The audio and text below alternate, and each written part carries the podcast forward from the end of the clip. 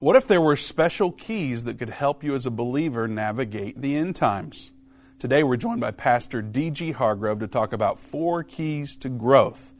If you apply these keys to your life, this time next year you're going to be amazed by the transformation you experience. All this and more today on the End Time Show.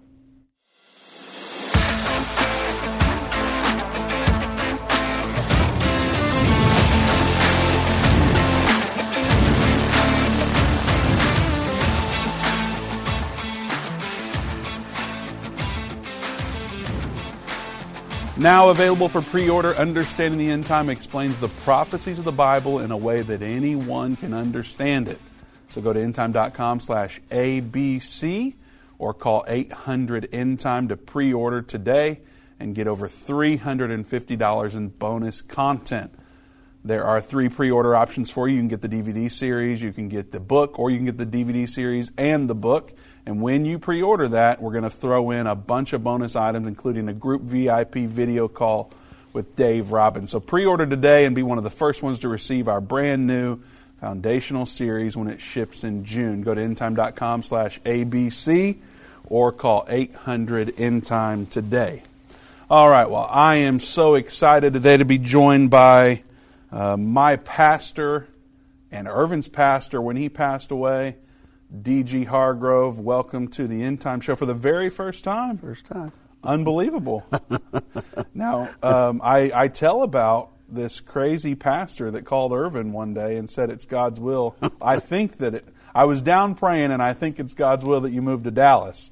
And here you are. so if you want to put a face to that story, this is you. How'd, how'd you get the courage to call somebody randomly like that? Because you, you, guys weren't friends or anything. No. Probably no. didn't know each other really. No, we didn't. I had, you know, met him, just shook his hand at a general conference, uh, probably 93, met him, and uh, just listened to his program, uh, bought every bit of the material that he had. Uh, I bought the flip chart. Yep. I bought the uh, the slides that go on the overhead projector back in the 90s you use and uh, I brought the material home, taught it to our church, and uh, taught it other so places. So this was before the DVDs. Yeah. You had to get the slides. Yeah. Somebody manually flipped those sheets. Oh yeah. And it wasn't you, right? Someone no. else was doing it. Somebody else that was not very. Uh, uh, well, let's just say he wasn't savvy with it. and uh, and so you had to teach it yourself using those slides. So that I guess that probably would have been the first time that you like heard about end time. Ninety three, oh, yes. you said. Yes and uh, one thing led to another. You started teaching it in your church, and how? What, what happened from there? Well, uh, when he would come into Dallas, I would go to the conferences, and uh, then I started talking to uh, Kara. Kara started calling me, and uh, Kara is Irvin's sit, middle daughter, my yes, mother. Your mother. Yes. She started calling me in ninety, about 95, 96, uh, saying we have some people interested in the end time Bible study and uh, we started making all these contacts, and we all of a sudden started seeing a whole host of people coming through the end time ministry, and so I was trying to do everything I could with it, and we had a guy that uh, was not on staff; he's a truck driver, and uh, he he was uh, using the material as well. I went to him and I said, "Brother Johnny, how would you like to do this all the time?" He said, "I'd love it." Mm. So ended up bringing him on staff and uh, just turning it loose and uh, Irvin and I started talking here and there. And uh, of course, I talked to Kara all the time. And when they would come into town, of course, we'd go out to eat and stuff like that. But and when I uh, the, the, make a long story short, we uh, uh, we we were visiting, and uh, I just as we were visiting, I felt a connection, uh, a real deep connection. And uh, I started praying for him every day. I was pray for end time ministry, pray for Irvin Baxter, of course, every day. And and one morning I was praying, and uh, I felt the Lord impress me. You need to call Irvin Baxter and tell him it's God's plan for him to move to Dallas. I started sweating.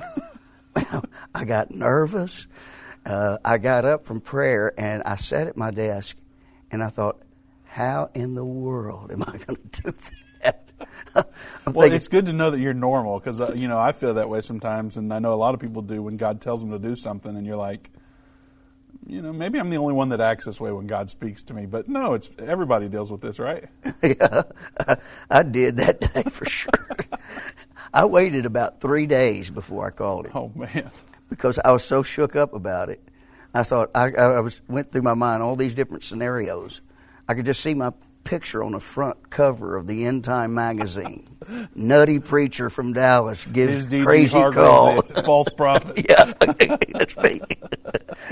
I think this is not this this may not go very well. So I ended up calling him, and uh, I get him on the phone, and I said, "Brother Baxter," I identified myself. I said, "This is probably one of the craziest calls you've ever received." And I know you've received some crazy ones. I said, "But I was praying, and I felt the Lord impress me to tell you that you and the End Time Ministry need to move to Dallas." And it got quiet. I went, "There you go." You dropped the bomb. and it, how he, you know how he was. He was so calm. He goes, "Well, Brother Hargrove, uh, let me pray about that." I said, "Okay." So we ended up with you know some pleasantries there, and then I started talking to uh, your mother, and I told her what I did, and she said, "Oh, that is the will of God." uh, uh, long story short, uh, your mother, uh, Kara told your mother, and Irvin, of course, told your mother, and she said, "I've always dreamed of living in Dallas."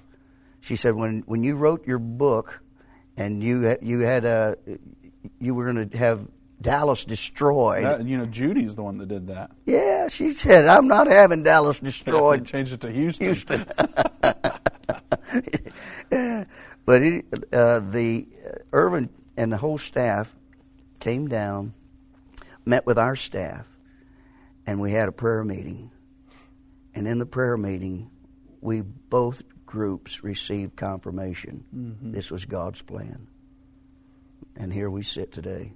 There's a lot that's happened since Oh then. my! You look at this whole place. You coming to Dallas was the best move. I mean, this place is phenomenal. Mm-hmm. End Time Ministry is phenomenal.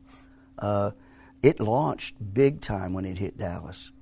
Uh, it just took off like a blaze. leading up to this conversation which, by the way, uh, as you know, and let everybody else know, you and I talk a lot. Yeah. And uh, your wife knows that in particular. I I asked her, I said, You think we can make it a whole hour? Because she makes fun of us. But We'll have to cut it short. yeah, well, well, maybe we'll stick around after the show. So.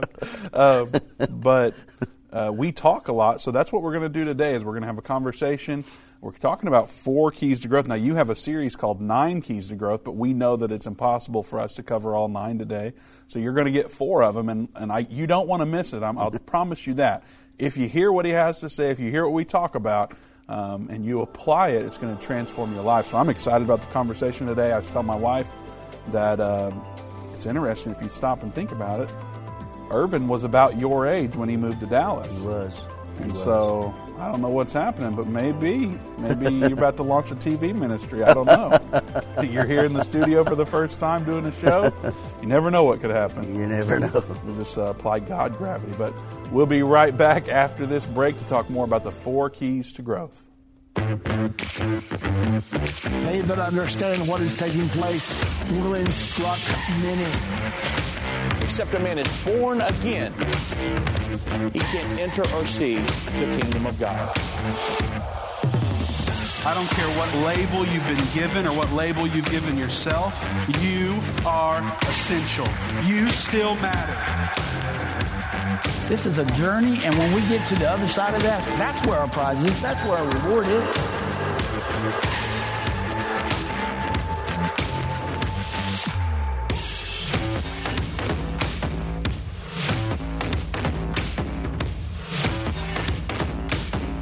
End time is not going anywhere.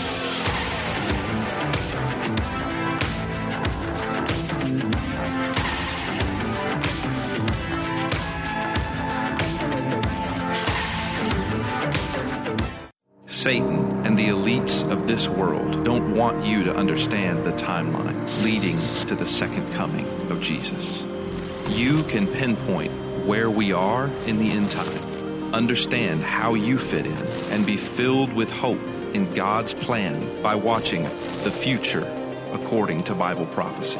Go to endtime.com slash future or call 800 endtime. That's 800 363 8463. What if you could understand Bible prophecy?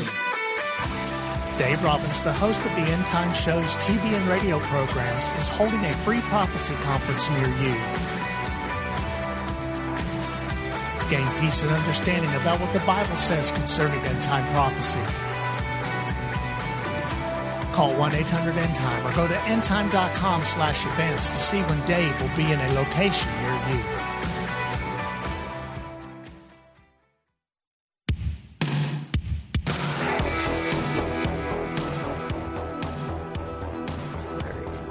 Welcome back to the End Time Show. Vince Stegall here with very special guest, my pastor, Pastor D.G. Hargrove. We're talking about four keys to growth that every end time believer needs. And so we quickly ran through a brief history of uh, Pastor D.G. Hargrove's connection to End Time Ministries and Irvin Baxter. And um, we left off there where he called Irvin and told him that he felt like it was God's will that he moves to Dallas. And the rest, of course, is history. And so now you talk a lot about growth. And if that's something that we've ever needed, we need it now in 2023.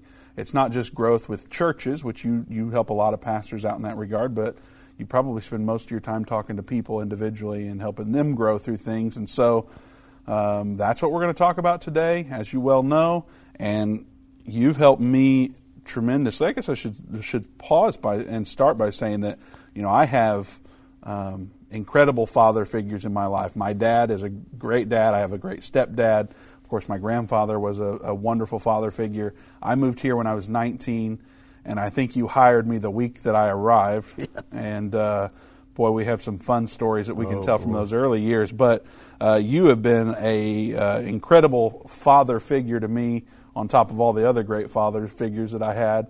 And so I'm grateful for you. And one thing you helped me see was a lot about self honesty. You've pointed some things out in my life and helped me see things and adjust how I think. And so I'm grateful for you, and I know that's where we kind of start when we talk about a growth culture. So it starts with me, right? It starts with me. So, what do you say to people in that regard? well, uh, it, it, this came to me in 1997, this examination of me and the uh, quest for self honesty. I, I realized I needed to be honest with myself. And so in 1997, we had just completed a, a building phase, and the building looked empty. And as most pastors would, you would pray, God, help this church to grow. But I started praying, God, help me to grow. And as I started praying, God, help me to grow, it was in an early morning prayer meeting that I had a had this epiphany, uh, had a vision, and I saw a hand holding a set of keys. And these keys, there were nine of them. And in the vision, I heard a voice say, These are your keys to growth. And I said, What are they? And immediately, nine things, statements came to me. When I came out of the vision, I wrote them down, started studying them. Then I started applying them to my life, and everything around me started growing. Everything. And so I believe that, and I'll share some of those with you in a moment, but I believe that growth should be organic. And I believe that when we develop the right culture, that organic growth takes place. And uh, I normally juxtapose two cultures, uh, two cultures that I think are are important to, to recognize. The the people of God should should lean into a value driven culture versus a performance driven culture. And I'll, I'll, share those two cultures with you. Yeah, we need to dive off into that because there's a lot of value driven and um, there's a lot of performance driven, mainly performance driven in church culture and in Christian culture anyway. The Western world, lots of performance driven stuff going on. And your message goes dr- dramatically against that. It does. And so this might hurt a little for some people out there today. if if if it, they realize that it starts with me and they're self honest about yeah. it. You've got to look at yourself, and if, if you can look at yourself and ask yourself, do I which culture do I lean into? Do I lean into the value driven culture or the performance driven culture? The the value driven culture is identified in the book of Genesis in the second chapter. When God creates man, he creates man and gives man a job.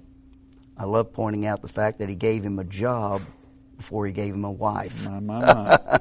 Think about it. he gave him a job.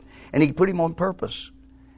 And his job was to value the king and his kingdom. Mm-hmm. Take care of this garden. And as long as he did that, and he valued the king and his kingdom, he lived in this organic culture that organically grew. It was value driven. the other culture is a performance driven culture.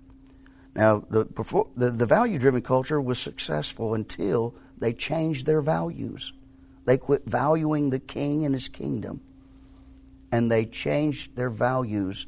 And then we see the culture that juxtaposes that one is a performance driven culture. And this is where Cain kills Abel. This is a performance driven culture. The, they were in, uh, in contention over worship. And they got into a performance driven, Cain did, and he killed his brother Abel. These two cultures are in competition with one another constantly. And so I'd like to just point out uh, how the value driven culture operates as far as uh, the values and what, it, what our values do to us. We all have values, but when you value the king and his kingdom, value determines desires. Desires determine our priorities. Our priorities determines our direction, and our direction determines our destination. It's just that simple. Value drives us. What we value. If a, the reason a person is in prison is because they value theft and covetousness and all those things. And the reason that other people are in other places that they didn't want to be is because they, they had the wrong set of values. But we as Christians are given a value set. We value the King and His kingdom. We seek first the kingdom of God and His righteousness. And all these things are added to us.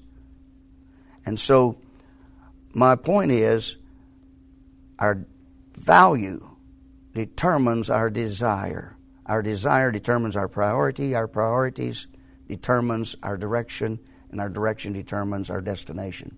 You brought up Cain and Abel, comparing the two. Yes. What's a, a more modern example? I know that these same principles are still um, applied today. So, what, what's something that you could say to someone that would help them to relate it to their life today?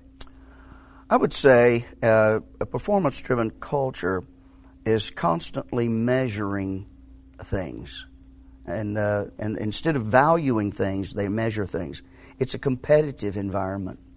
And uh, it's, not re- it's not relationship driven.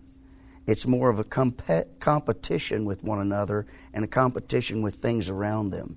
And so performance driven culture is, is based on, on acquisition, recognition, and sensation. A value driven culture is, is based on honoring the king and his kingdom. And it's based on seek ye first the kingdom of God and his righteousness. It's kingdom mode. And it looks at the kingdom. Its selflessness is value driven. Selfishness is performance driven. If you find yourself getting into a selfish mode, you're leaning into a performance driven culture. You're leaning into it. And you'll find yourself frustrated because we will never be able to bring contentment to ourselves in a performance driven mode because we will never get all we want. I know people who have all kinds of money, they never get enough money. I know people get all kinds of things, they never get enough things. I know people who have all kinds of fun, take all kinds of trips, but they never get enough of it. The only way we can find contentment is when we find that value driven culture and we say, God, I'm going to value you and your kingdom.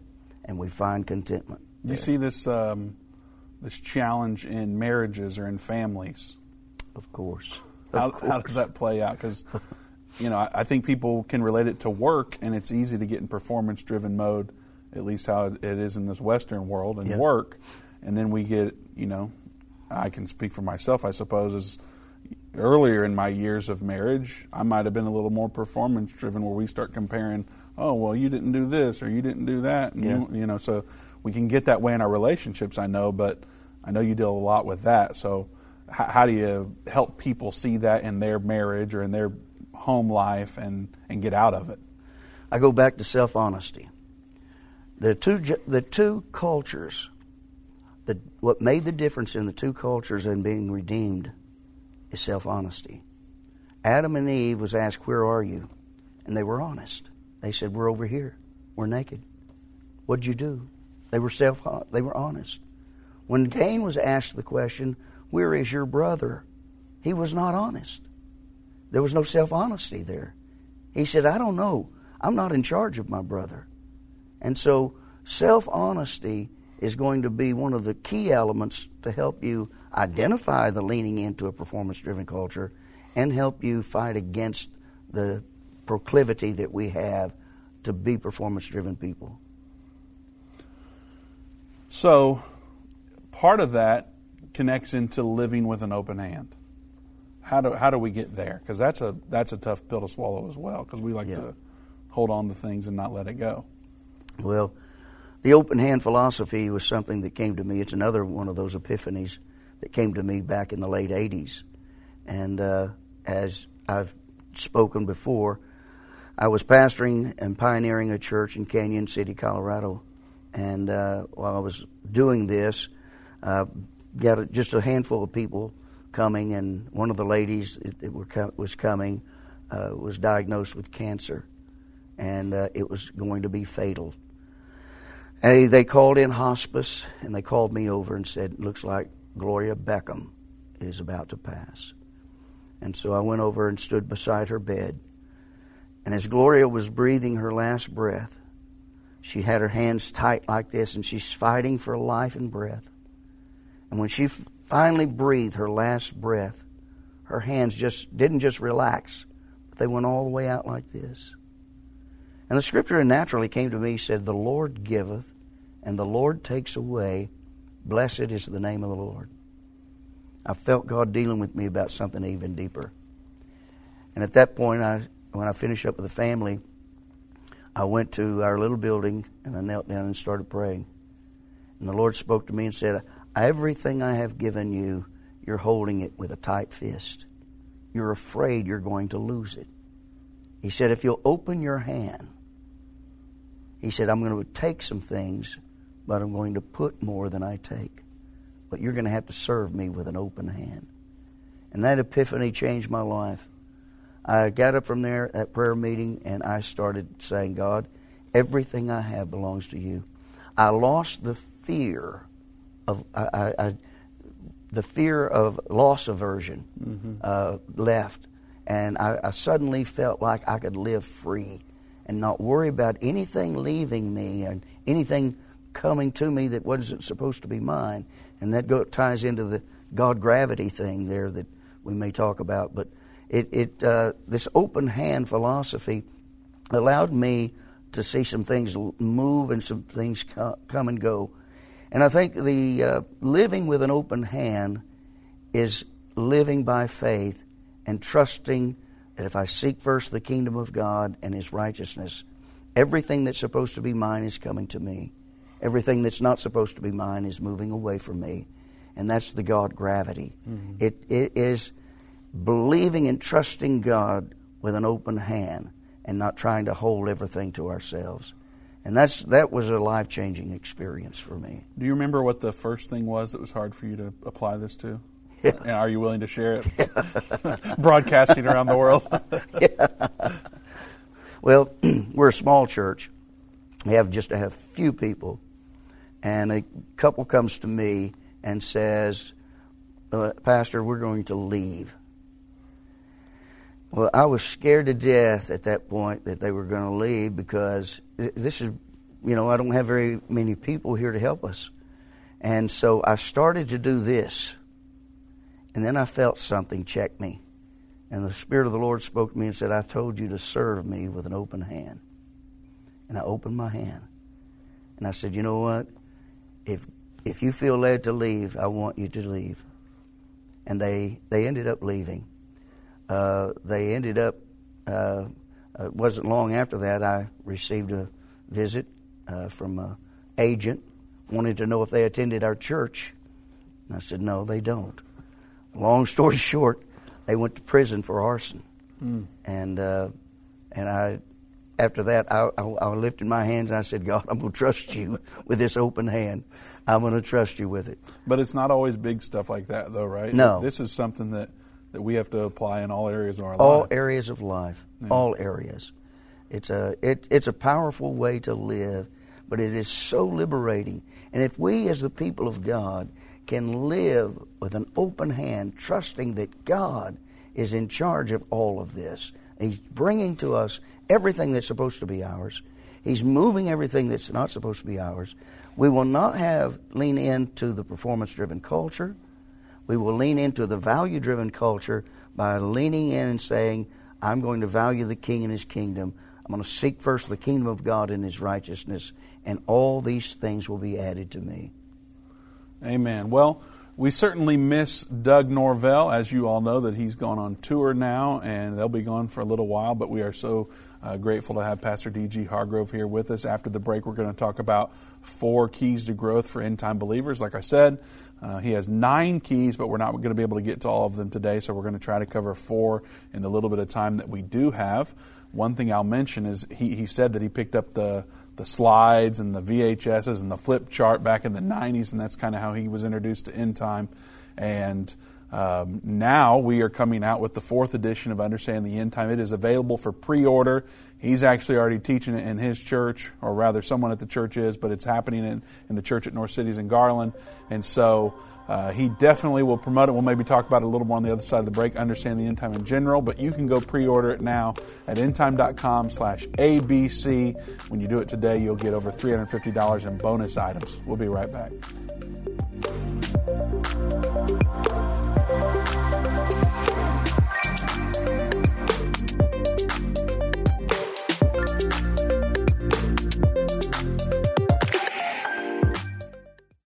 The symbols and prophecies within the book of Revelation have perplexed Christians and unbelievers around the world. In his final work, Revelation, The Unveiling of Jesus Christ Part 2, the late Irvin Baxter unlocks the mystery of the book of Revelation with in depth analysis and commentary like you've never heard before. These comprehensive study tools, available for $299, will deepen your biblical understanding. Don't miss this special offer. Call 1 800 End Time or go to endtime.com. Hi, I'm Judy Baxter. When Irvin and I got married, we didn't realize that our calling would be a prophetic ministry. Since we started End Time Ministries, there have been many times we weren't sure how we would pay the bills, but God has always provided. We started with the magazine, then went on radio and TV, and now we have the Jerusalem Prophecy College in Israel and online with End Time Plus. The mission has always been to reach people with the gospel of Jesus Christ and the end time message. Through the years, my husband would say, We will see revival like never before in the last days. We are living in the end time now. Thank you for walking this journey with us and continuing in prayer. You are part of the team. Thank you for your generous support. It is necessary for God's purpose. The most important thing is that you are ready when the Lord comes. Our hope is to help prepare you for that day. God bless you, and we love you.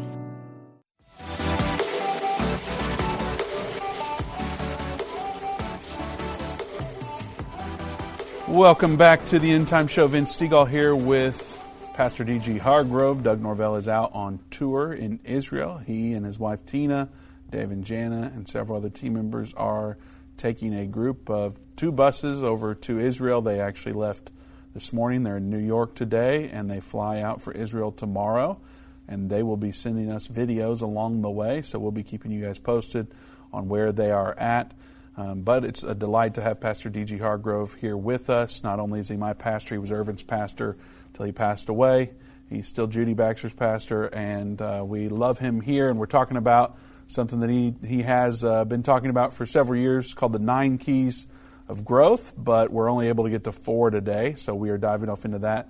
because we believe that as end time believers and what we face today, if we can apply these keys to growth, it's going to dramatically change our lives. It's going to help us navigate the times that are ahead. So um, make sure that you're ready for this because we're going to get off into these keys to growth right now. Before we do, make sure that you pause and share this video. Hit the heart icon, heart icon. Comment what you think about what we are talking about. That helps us break through the algorithm and get to your friends and family. Most importantly, hit the share button and make sure that it gets out. So, uh, Pastor Hargrove, we were talking about, well, we talked about a lot of things in that last segment, but we're getting into the four keys to growth that we're going to be able to cover today. There's some stuff we left out. I'm happy to jump into that, or we can dive right off into the keys to growth. Uh, the value driven environment specifically. I know that um, you, you drew from Eden a little bit. I don't know if you want to dive off into that now or what. I'll follow your lead. Sure, I can. Uh, uh, when when God created uh, the earth, uh, He had a place for everything. Everything had a place. He put the stars in the sky. He put the fish in the sea. He put the fowl in the, he put the fowl in the sky. He brought order. He brought order. Yeah. And then he, uh, he he put the seed and the plant in the soil. He put the cattle on the land. But when he got ready to put man, he put man in Eden. Eden means a delightful spot in the presence of God. The whole plan of God is to bring us back to a delightful spot in the presence of God. That is why the, the reason that we see chaos all around us is we're out of place. Place is an important thing. God has a place for everything, but humanity is out of place right now mm. because we're not in that delightful spot in the presence of God. I'll show you how important place is. Place, uh, when you look at the book of Luke, the 15th chapter, there are three parables there. There are a number of things that tie those three parables together, but one common is place. The sheep was out of the fold, place. The coin was out of circulation, place. The son was out of the father's house, place. God has a place. And the reason that the, the enemy fights the people of God so much is because we're calling humanity back to Eden, a delightful spot in the presence of God. If we can get back to a delightful spot in the presence of God, we will bring more order to our life.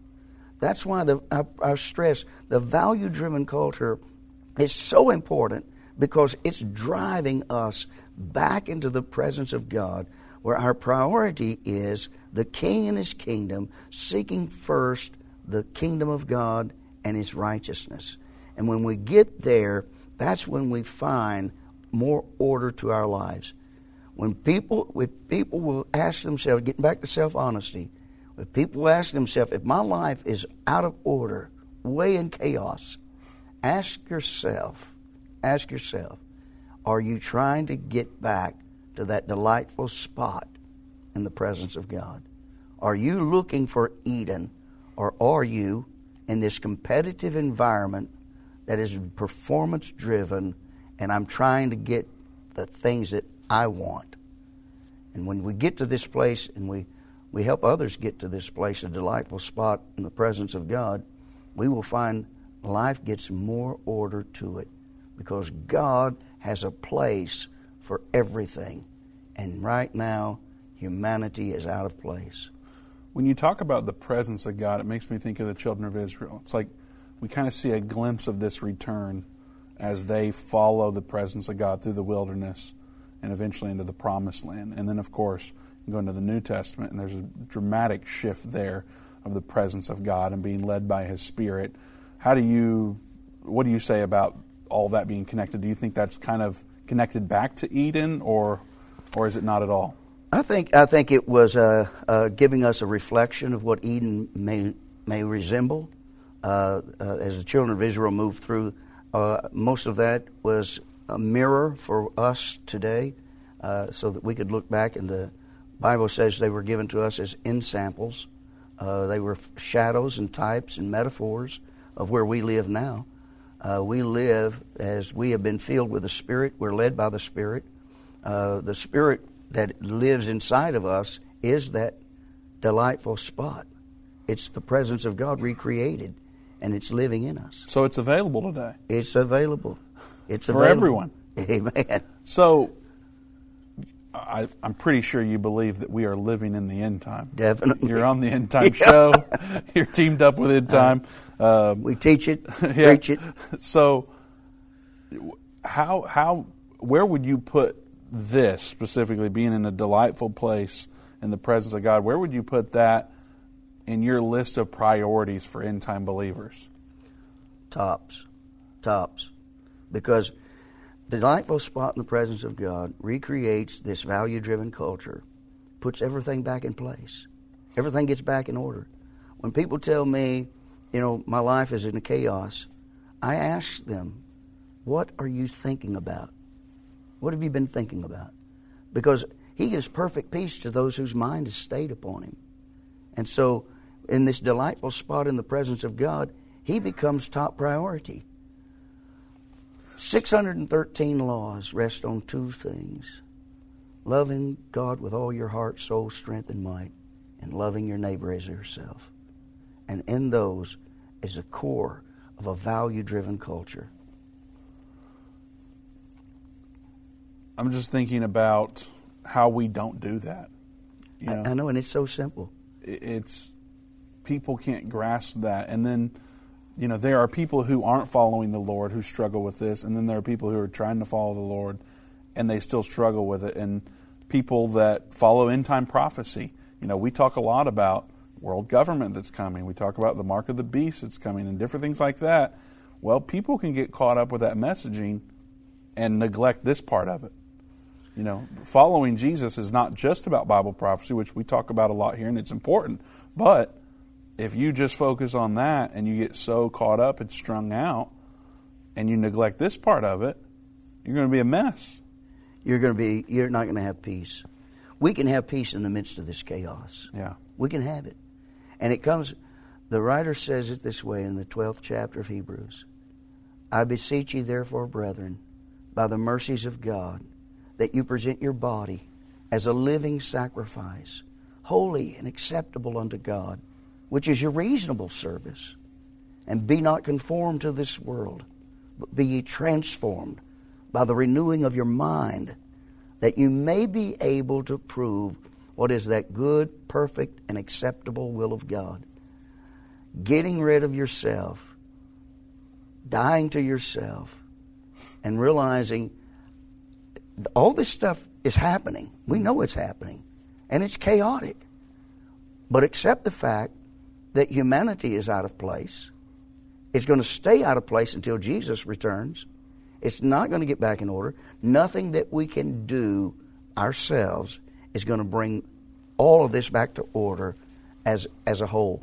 We can find individuals and lead them to the presence of God, get, help them to get into a delightful place in the presence of God, and they can find peace themselves. They can find hope themselves. They can find joy and comfort and all these other things that God has promised us. But we, we, we have to surrender ourselves. And I'll, I say this quite often, but the number one enemy to all relationships relationship with God, relationship with our spouse, relationship with friends, family number one enemy is selfishness. And selfishness was the root of, of a performance driven culture. Cain thought of himself. In a value driven culture, we don't think of ourselves as much as we think of him. And we think of others. That's the first two commandments. Mm-hmm. First two commandments. And it's just so simple. Just follow these two commandments. Seek first the kingdom of God and his righteousness, and everything that you need is going to come to you. You can live in peace in the midst of chaos. Amen. Praise God. I try to live it. I live it, and it, it to me, it's so it, it's it's so simple that we fly over it. Mm-hmm. Uh, it's, I mean, it's just it's right there, Yeah.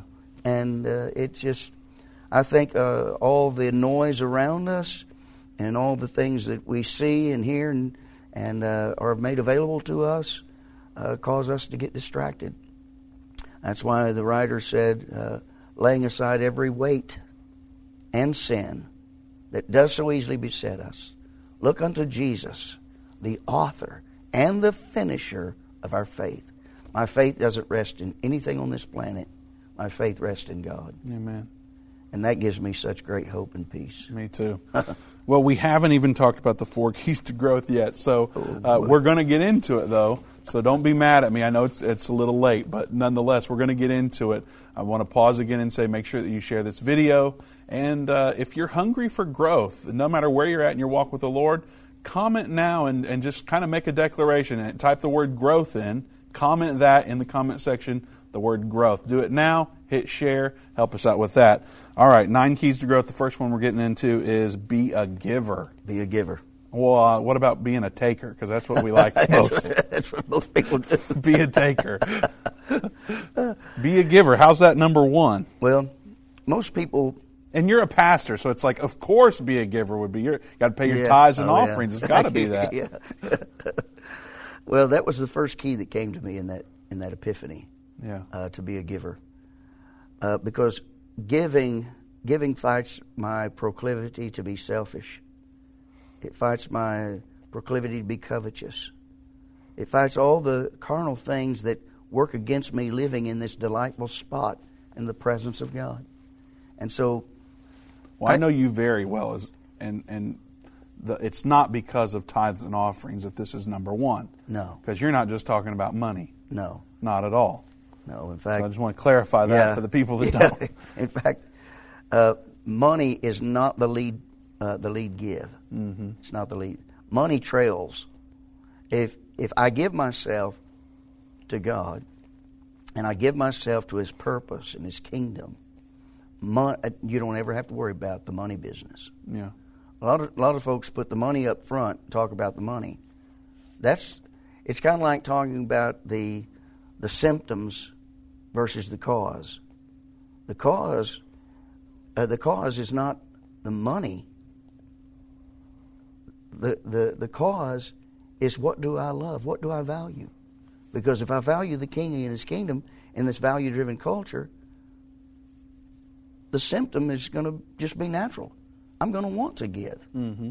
I won't be have. I won't ever have to tell anybody. Uh, have to tell you to give. You're going to want to give. Yeah. Give of your time, give of your money as well. There's all sorts of things that you can give of. We'll uh, cover this a little bit more on the other side of the break and get to the other three keys as well. So don't go anywhere. We'll be right back. Don't forget to go to endtime.com slash ABC to pre-order Understand the End Time Today. You can get the DVDs or the book. The book's available for donation of any amount. So go there and do that today. We'll be right back. I've been part of the End Time family from the beginning over 30 years ago when my parents, Irvin and Judy Baxter, began ministry from the recliner in our living room. My name is Jana Robbins. I have the pleasure of connecting with our incredible partners every day. End Time is a small nonprofit that runs a high traffic website, a daily TV and radio show, the Prophecy College in Jerusalem, and more. Although we have less than 30 team members, we are able to serve tens of millions of people each month. We survive on the goodness of God and donations averaging about $50. If everyone hearing this message gave $22, our financial needs would be met for the year. If you only give to one cause per month, please consider partnering with End Time to help get the message of our soon coming King out to the world. Call us at 1 800 End Time to give today, or go to endtime.com to become a monthly or one time partner.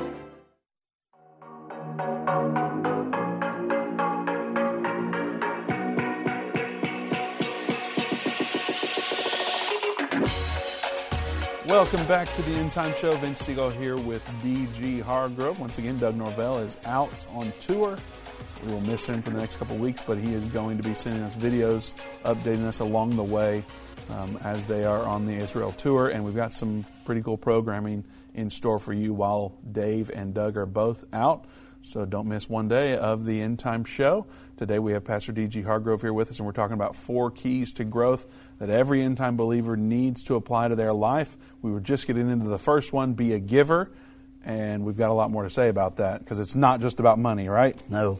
What all does that involve? What more do you want to say about being a giver? Well, being a giver, and as I talked about earlier, the value driven culture, the only way you can live in this value driven culture, which is a delightful spot in the presence of God, is you have to give yourself first thing. That's why I say it starts with me. Mm-hmm. And I've got to be honest with myself.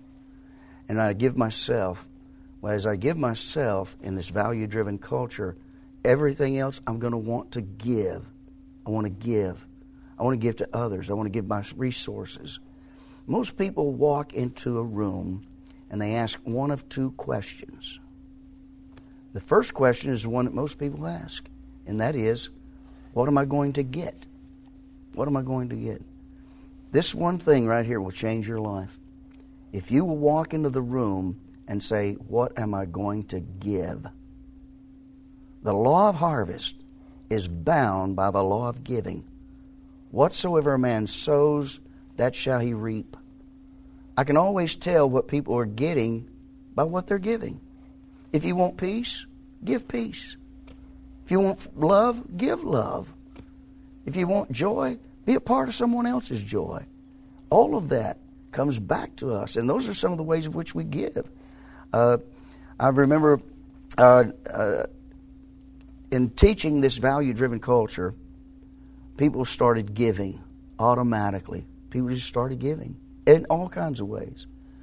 I, uh, I came into the office on a Monday uh, after preaching three times on Sunday.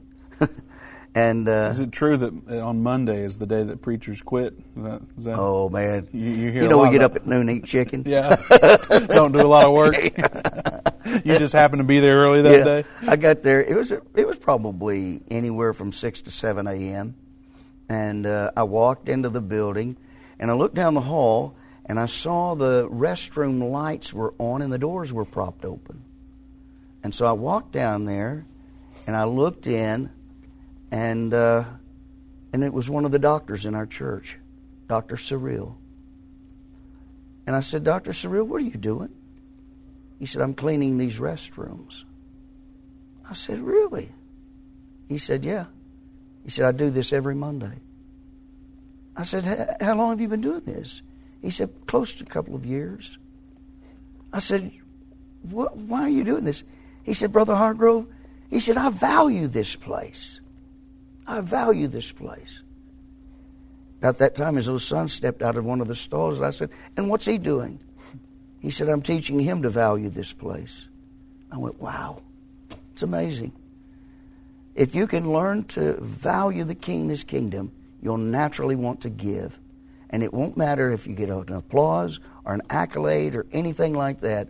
You're going to give because you love God and you love God, uh, love people like you love yourself.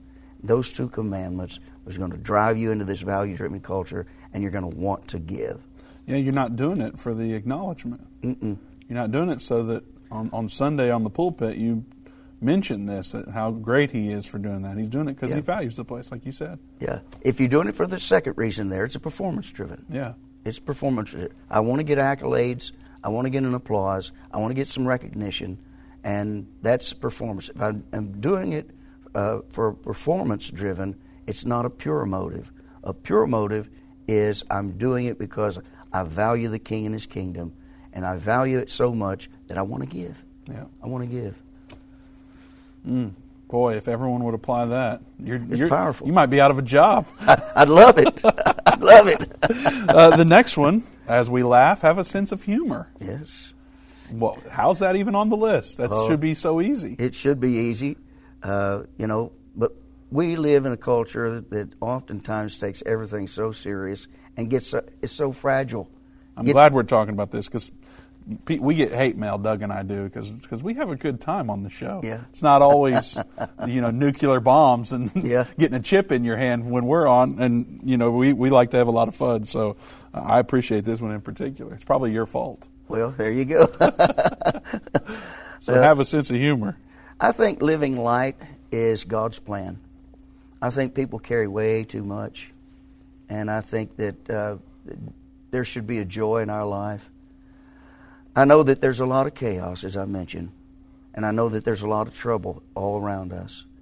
But we have a peace that passes understanding. You can't comprehend it Yeah. logically, but we have a joy that comes from on high. It didn't come from uh, Amazon Prime or, or Walmart.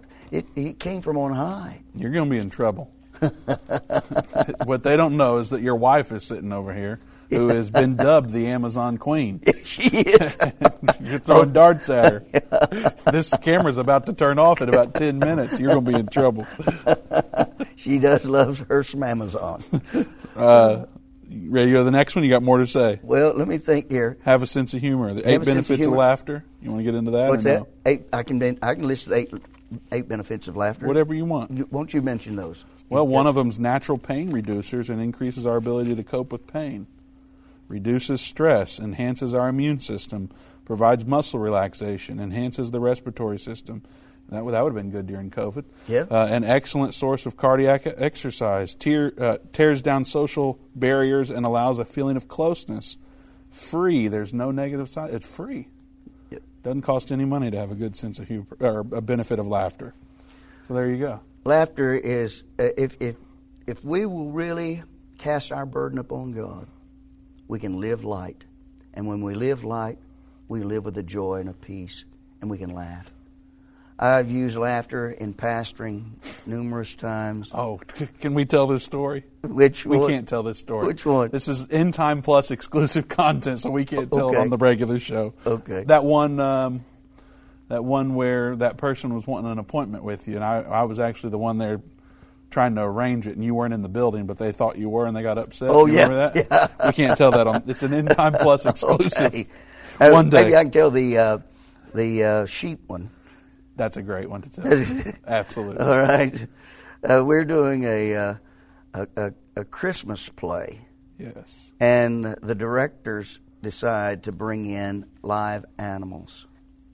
Well, I've got a group of elders there that have never seen live animals in the church house, and one of them in particular, particular was upset. I come into the building and and she's there. She said, "I can't believe you've allowed us to desecrate the house of God." oh boy, here we go. I just grinned kind of like this. I said, "What are you talking about?" She said, "Let me show you." We walked to the back, and there's some sheep. And uh, she said, "Look at that." She said, "Sheep in the house of God." And boy, she just gets all over it, and man, she's coming down on me, and I'm grinning. I'm just grinning, and and uh, she says, and uh, about that time, that sheep, sheep do what sheep do. Yes. If you know what I mean. I know exactly. About that time, that sheep did what sheep do. And She loved that, I'm oh sure. God, that really sent it into orbit. And uh, she said, "Look at that." And I said, "Well," I kind of looked around. And I said, "Sister, don't get a bad attitude." and cracked up, and she started laughing. She couldn't quit laughing, and she reached over, grabbed me, and hugged me. She, she's an elderly lady, and she said, "You can't get mad about anything, can you?" Good move on that Oh one. yeah, and uh, I think I think living light does uh, diffuse a lot of stuff. Absolutely. It, uh, Next one's adjust to unexpected changes. That one has been uh, is so important for us. Uh, we will all have unexpected changes. In pastoring, I'll get a call. I'll get a call that says, uh, "Brother Hargrove, guess what? We're expecting a child." Next call, Brother Hargrove, guess what? I've just been diagnosed with cancer. The next call, guess what, Brother Hargrove? We're buying our first home. The next call, Brother Hargrove, we just found out my son is on drugs. And we in life we have roller coaster moments. They're they're all over, and they're going to come. But to be a good Christian, we've got to bounce back from our setbacks, and we've got to do it by trusting God. We've got to come back, and we've got to bounce back from our setbacks, and we will all have unexpected changes in our life. I identify three types of storms that come to every person. Every person encounters these storms at some point, probably. The first storm is the storm that everybody gets is going to have in life. That's the storm the Bible says there were two houses. One was built on the sand, one was built on the rock. And the storm came and hit the houses, and the house with built on the sand crumbled. Storms like that are going to come to all of us. You're going to have someone near to you pass away in life. You're going to have someone get get sick in life. You're going to have some accidents that come to your life here or there somewhere. There's going to be some things that take place that that are storms. The second storm is a storm of our own making. And this is the storm that Jonah. Mm-hmm. Jonah was told to go to Nineveh, but he didn't go. And he faced the storm. And in facing the storm, he faced the storm of his own making. These are the storms we make of our own by making bad choices and decisions, by not doing the right thing when it's the right thing to do. And third, I know we need to move real quickly. You're good. Okay. And third is the storms where the innocent suffer with the guilty. This is found in the uh, 27th chapter, 28th chapter of Acts, where Paul tells them not to sail. And he tells that he is being placed on a ship, he's being taken to Rome to be placed on, on before a jury, a judge. And he is telling them, don't sail. He said, there's a storm ahead. The Bible says the captains felt a soft southern wind, and they went ahead and sailed. And the Bible tells us that the storm came and wrecked the ship, tore the ship apart. Paul was an innocent person suffering a storm with others that others made. They made wrong choices. All of us will have storms in our life where we are victims of others. We're suffering a storm, not of our own making, but the making of someone else. They created the storm, and we're in the storm with them. Mm-hmm. And so when we do any of these storms, we have to be prepared to make adjustments. Paul, in that storm, made the adjustment, and he said, Whatever you do, stay with the ship. Some came on board, some came on pieces, but all of them made it to the island. All of them. And sometimes we suffer with the we suffer with the guilty, the innocent does, but we we make the adjustments to the unexpected changes. Jonah made an adjustment to the unexpected change. The house on the, on the rock made the adjustment and stood the to- storm by staying on the rock, being on the rock. And we all will have to make some adjustments to unexpected changes. So be a giver, have a sense of humor, adjust to unexpected changes. The last one, which we're not going to have time to dive into, is be prepared to take risks. Do you have like 15 seconds of that to say? Or is that not enough time for you? well, if, if you're going to have faith, you're going to have to be prepared to take a risk. That's the act of faith. Without faith, it's impossible to please God. And the, uh, faith is the substance of things hoped for and the evidence of things not seen. Well, you can get the full outline of what we've been talking about today if you go to northcities.org slash lead, northcities.org slash L-E-A-D, and that will take you to where you can download this outline. It's been a pleasure to have Pastor D.G. Hargrove here with us be on the lookout. There might be more to come in regards to him being around End Time a little bit more. So don't go anywhere. We'll be back here tomorrow at 3 p.m. Central Time.